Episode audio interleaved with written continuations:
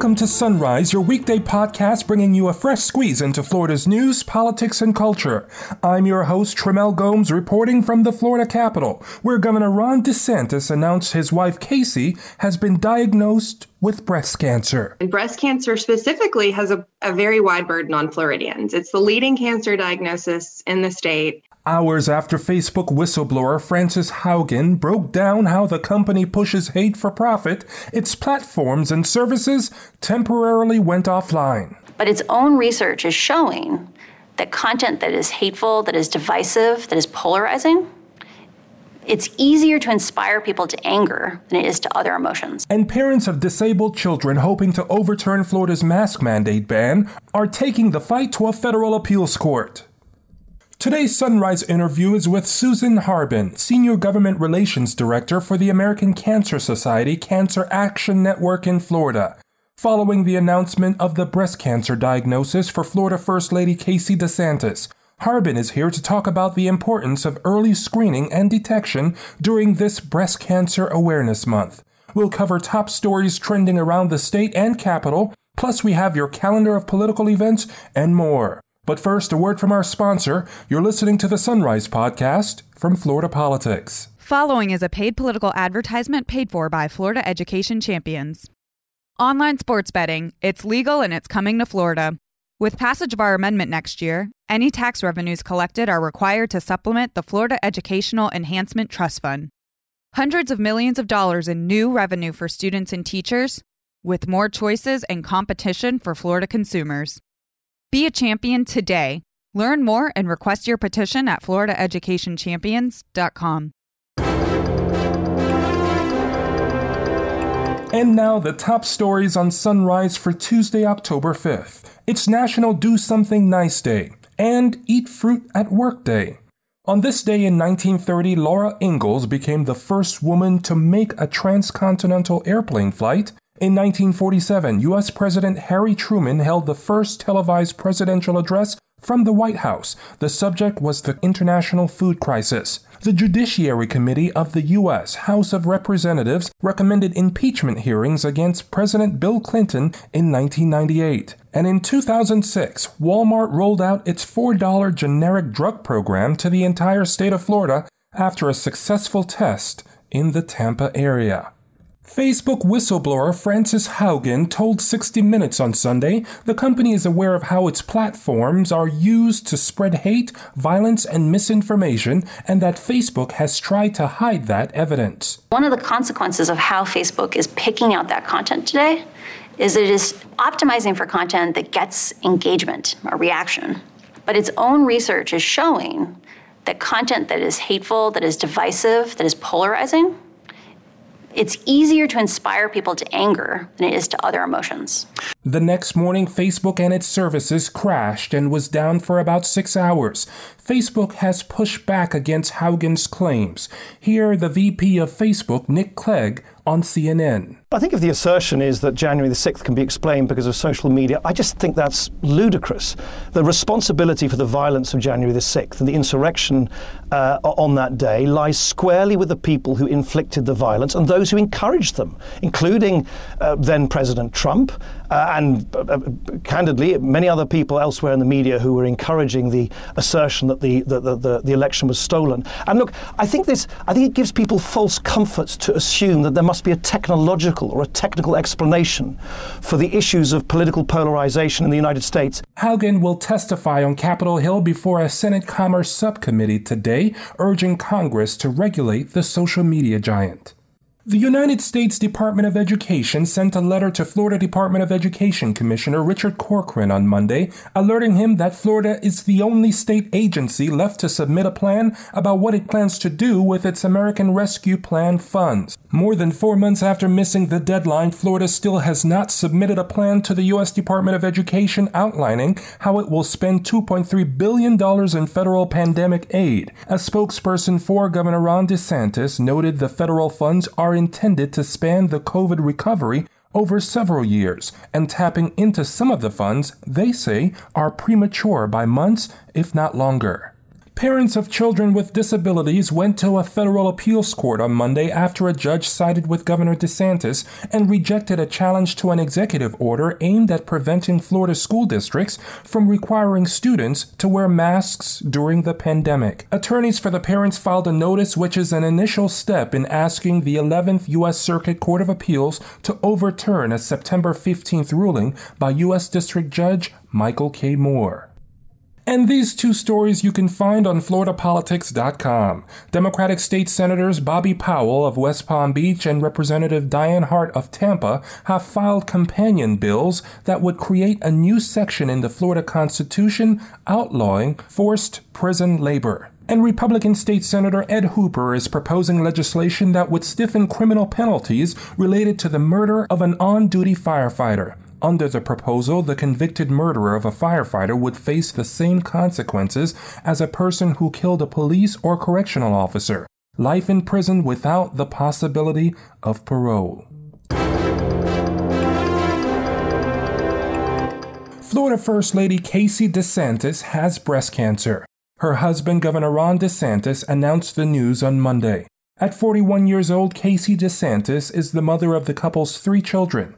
In a statement, the governor said, as she faces the most difficult test of her life, she will not only have my unwavering support, but the support of our entire family, as well as the prayers and well wishes from Floridians across the state. Our Sunrise interview today is with Susan Harbin, the Senior Government Relations Director for the American Cancer Society Cancer Action Network in Florida.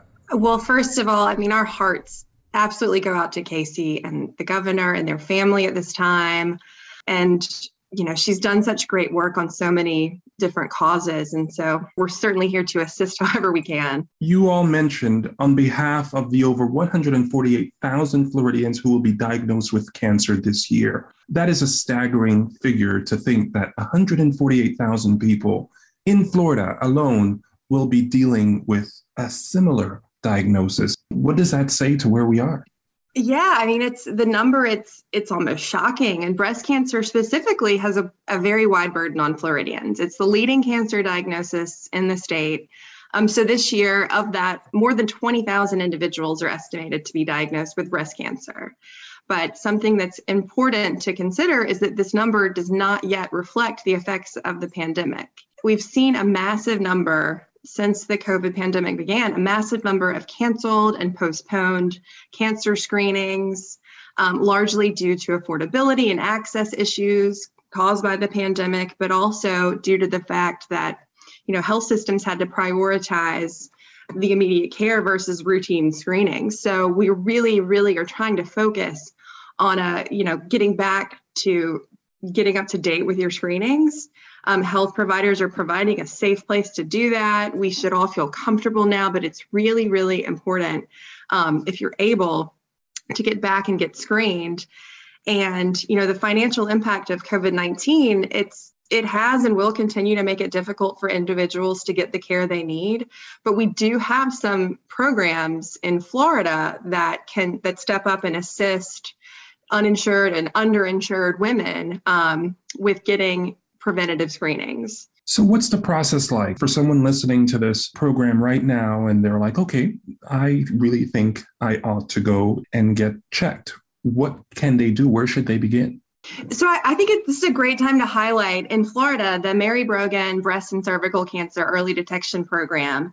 Um, you know, it was named for the late wife of a former lieutenant governor, um, Frank Brogan, and he was a wonderful advocate for this issue. Um, it provides screenings for medically underserved women between the ages of 50 and 64, with some exceptions if there are high risk factors. The you know the program can serve younger women who have incomes below 200% of the federal poverty level. So these are people that are falling in the gap. You know they're above maybe uh, Medicaid eligibility, but they don't have other private insurance options. And through the Department of Health, who runs this program throughout the state, they can you know, get a mammogram, get, you know, a cervical cancer screening, if, you know, for younger population. But, and additionally, um, the program will cover some additional diagnostic exams if, if needed. And if there is a diagnosis, then you you know the individual would be directed to DCF, and there may be um, some Medicaid eligibility at that point. So there's a special Medicaid category if you're diagnosed through this program that you may be able to cover your treatment through that resource. But if that's not an option, you know, they will help you navigate to other, you know, local resources that are available in your area. So it's a wonderful program. We've advocated long for funding for this and, you know, I think now more than ever we should highlight how important it is to have these safety net measures in place. You know, as we are in breast cancer awareness month, this is an annual event. It's been going mm-hmm. on for many years. And the ultimate goal is to get closer to a world without cancer. Are we getting there as we see these numbers increase? Where are we with research? And is that finish line within reach? You know, I, I want to say that I hope it is. Um, you know, we've got some in- incredible research institutions here in Florida, and cancer treatment has really changed. If you look even just 10 years ago, you know, the new innovations that are being developed, it's changed the course of diagnoses in terms of survivability for late stage diagnoses. So, I mean, I hope that we are getting there. And if you look at the statistics, survival rates are, are are going up, which is good. But diagnoses are, you know, in, in many cancers are going up as well. You know, while we're doing the work, we're doing the research and the innovation, it's always appropriate to stay up to date on your screenings because early detection is crucial in the fight against cancer. Thanks to Susan Harbin with the American Cancer Society Cancer Action Network in Florida. Here's your calendar of events. The Florida Board of Athletic Training will meet bright and early virtually at 7:30 this morning.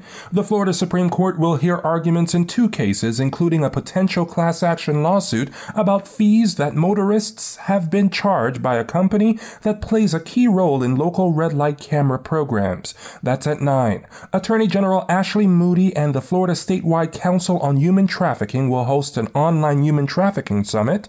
Congressman Charlie Crist will join hotel industry leaders and workers for a press conference urging immediate aid for the hotel industry through passage of the Save Hotel Jobs Act. That's a virtual meeting at 10. And the Levy Union and Bradford County legislative delegations are all meeting today in their respective regions.